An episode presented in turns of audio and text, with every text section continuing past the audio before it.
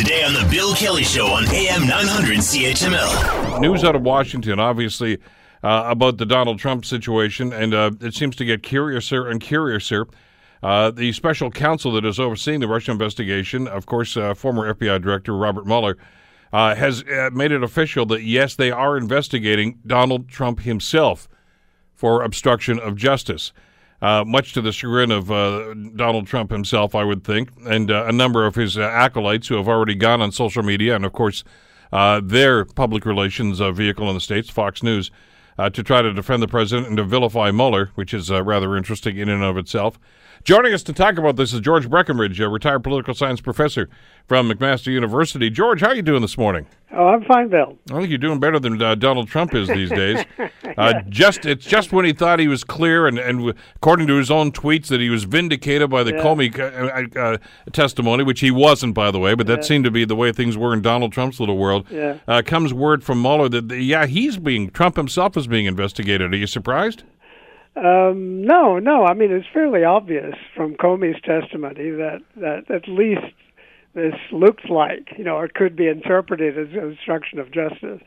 Um, and so, I mean, the funny thing was that when he talked that time, he talked to the, the Russian foreign minister. He said, you know, after firing Comey, you know, the the pressure has been lifted, and now the pressure's on big time again um, yeah, no, it's obvious that that would have to be investigated because, uh, and the fact that some of the other officials, security officials, uh, refused to answer. Sessions all of them refused to answer as to whether they had discussed uh, firing Comey uh, and the reasons for it with um, with the with the president.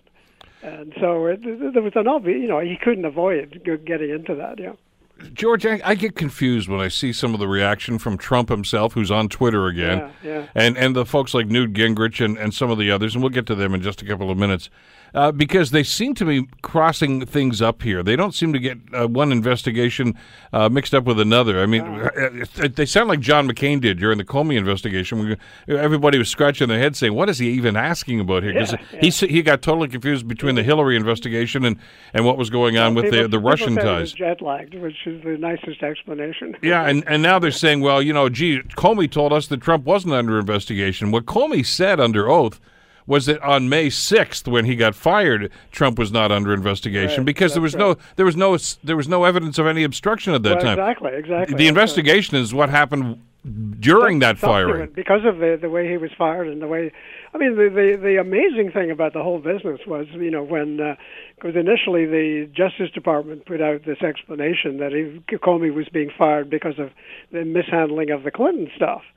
And then Trump went on television and not just not, not under sort of cross examination, volunteered that the real reason he had done it was to get to try and make this this investigation go away. I mean, he's the one who put that out there himself. And then he doubled down on it. The, you know, yeah. as you say, when the Russian uh, diplomats were there, because he told those Russian diplomats that you know the heat's off right now because he fired. I forget what phrase he used. Uh, idiot Comey. I mean, he made a derogatory comment about Comey. Yeah. yeah.